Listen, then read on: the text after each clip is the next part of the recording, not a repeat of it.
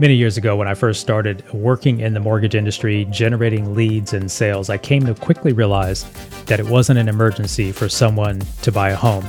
I realized, though, that the person who inquired about buying a home and getting a mortgage, they were actually very interested in that, but they were just not ready at that moment. What I learned quickly was I needed a model, a methodology to acquire more and more conversations, and I could be removed from when they wanted to close on the house so as long as I built a big pool of prospects and built a pipeline, I could rest easy knowing that I would have some closing in June, some closing in October, some closing in November, some closing in January, etc. That was my model. That was my plan.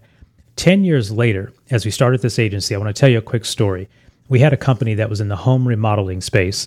And I remember at the end of the first year uh, of our work together, you know, he was like, Darrell, you know, I think the marketing's working, but I don't think we made enough money back on the marketing we spent. Now, for easy numbers, they made back in revenue five times what they paid us in marketing and advertising dollars.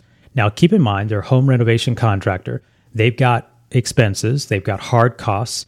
So they're probably running a 20 or 25% net margin business. So in his mind, it just wasn't that big of a growth. Here's the way the question went though.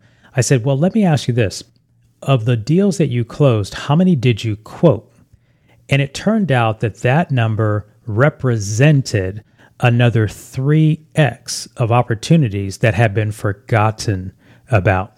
The mistake that a lot of business owners make and a lot of businesses make, salespeople make, is they only chase the now buyer. In today's episode, I want to break down a concept that I've been using. It's been at the center of everything I've done, both offline and online, for the last 20, 25 years.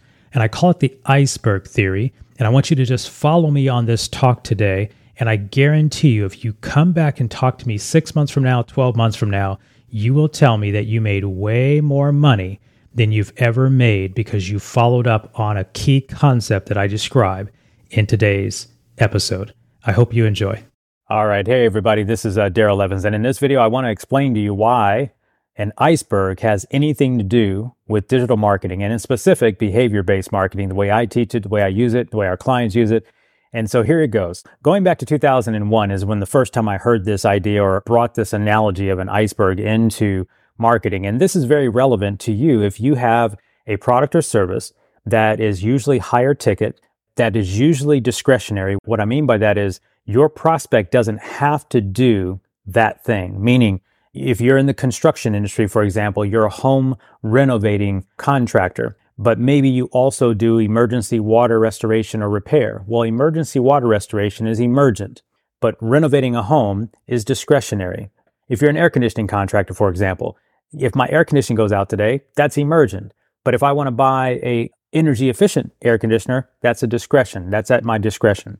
Uh, if you're selling online courses, online training products, if you're a life coach, a speaker, an author, no one has to buy those services. If you're a professional service firm, maybe you're a law firm and you do estate planning, maybe you're a bankruptcy attorney or a divorce attorney, while those services do become emergent at some point, generally the process to get to the buying decision or the hiring decision, it takes some time. If you're in the B2B space and you sell a large ticket service, you know, we have one of our clients and they sell engagements that could be a hundred thousand to two million dollars.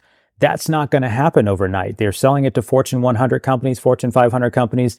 That process isn't going to happen overnight. So I hope you get the point. I want to explain this iceberg theory to you, and it makes sense if you have a sales cycle in your business that is traditionally longer than two weeks, but could be as long as perhaps one and a half to two years. Now, so I learned this process when I was in the real estate mortgage lending industry, and I also spent three years in the financial services world. So at any given time, no one woke up in the middle of the night in a mad rush to buy CDs, mutual funds, life insurance, health insurance back then. If I was in the real estate industry or mortgage industry, no, it was never mandatory. It was a desire, but it was never mandatory to buy a home, mandatory to get a loan, mandatory to refinance your house. So those are all the different types of examples. Now that I've got the examples out of the way, let's dive into this iceberg theory. Science says that, and I'm going to let you answer this question. How much of the iceberg is beneath the water, right? How much of the iceberg is beneath the water? Well, if you look at most science studies, they'll say that 85 to 90% of the iceberg is beneath the water, which leaves 10 to 15% above the water. Here's how the analogy goes. Think of the part above the water as your active prospects who are in the process of buying your product or service. They're already in what we call product or solution aware, meaning they know that they are going to buy the thing that you sell. And so a lot of people come to me in marketing and they want us to make sure that they get found immediately in the process when the person's making the buying decision. Well, guess what happens? The rest of your market is also chasing that same 10% or so of buyers. Now, the analogy of the iceberg is just used for illustration purposes only, but what I really believe is that there's only three to four or 5% of anybody at any given time who's ready to buy your product or service. What we have found and what I've found over the last 20 something years in business is if you're only going after those prospects who are right now ready to buy, you're going to be in what's called competition. And you're going to be in what I also call a price war. I don't know if you've ever had a scenario where someone wanted to get three bids and yours is one of the three. They need to get three quotes and you're one of the three quotes. And all of a sudden now you're jockeying to see who's going to come in the lowest to get the deal.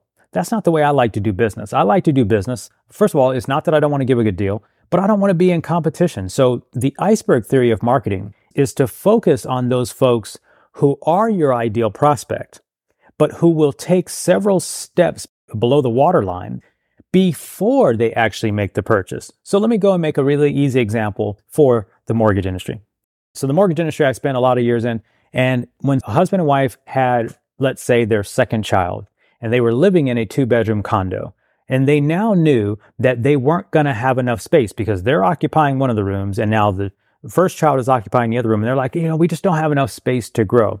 That is what I call a triggering event. And so part of this iceberg theory and what I call behavior based marketing hinges on triggering events. So the triggering event is we got pregnant. Well, guess what?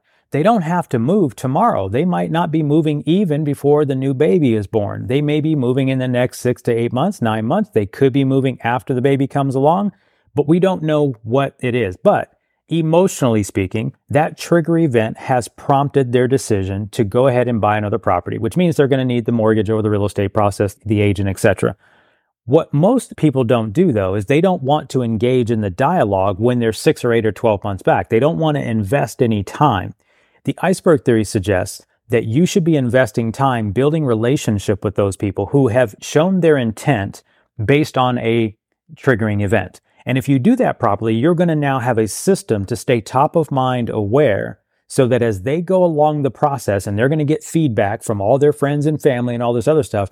But if you've got a system in place that we teach, we're going to show you how to stay in touch with that person in a way that's non salesy, that builds a ton of value, that adds a lot of credibility to your business and your brand and shows that you're the expertise.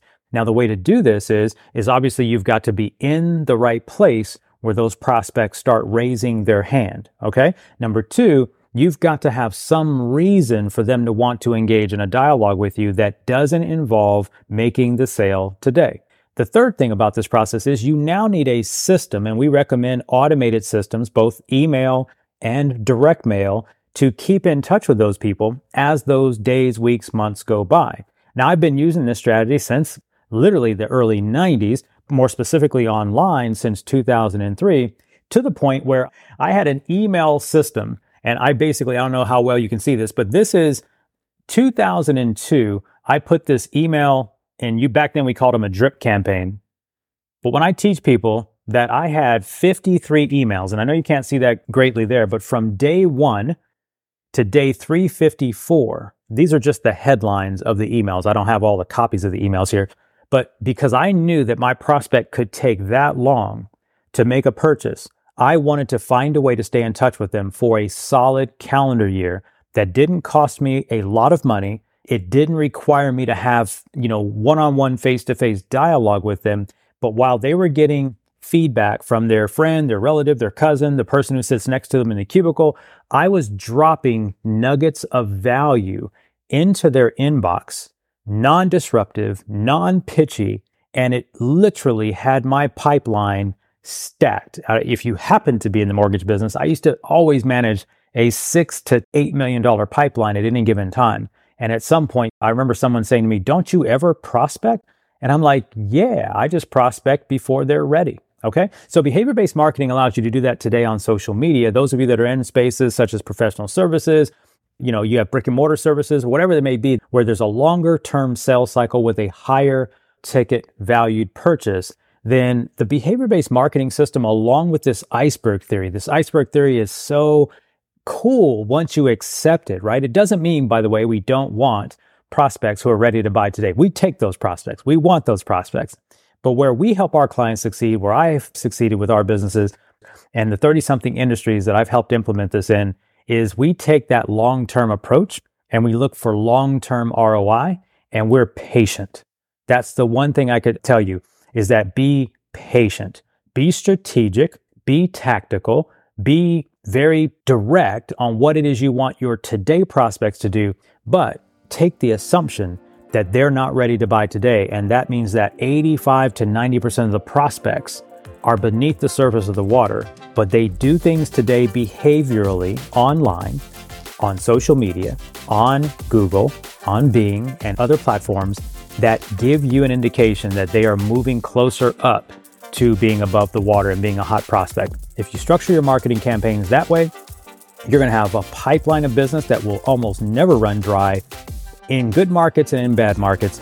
And that's what I'd encourage you to do. So I hope this analogy of the iceberg theory sits home with you, and I'd love to see you implement it in your business. If you have any questions, drop a comment below. I'll be sure to provide you an answer and some direction. I'll talk to you soon. Bye bye.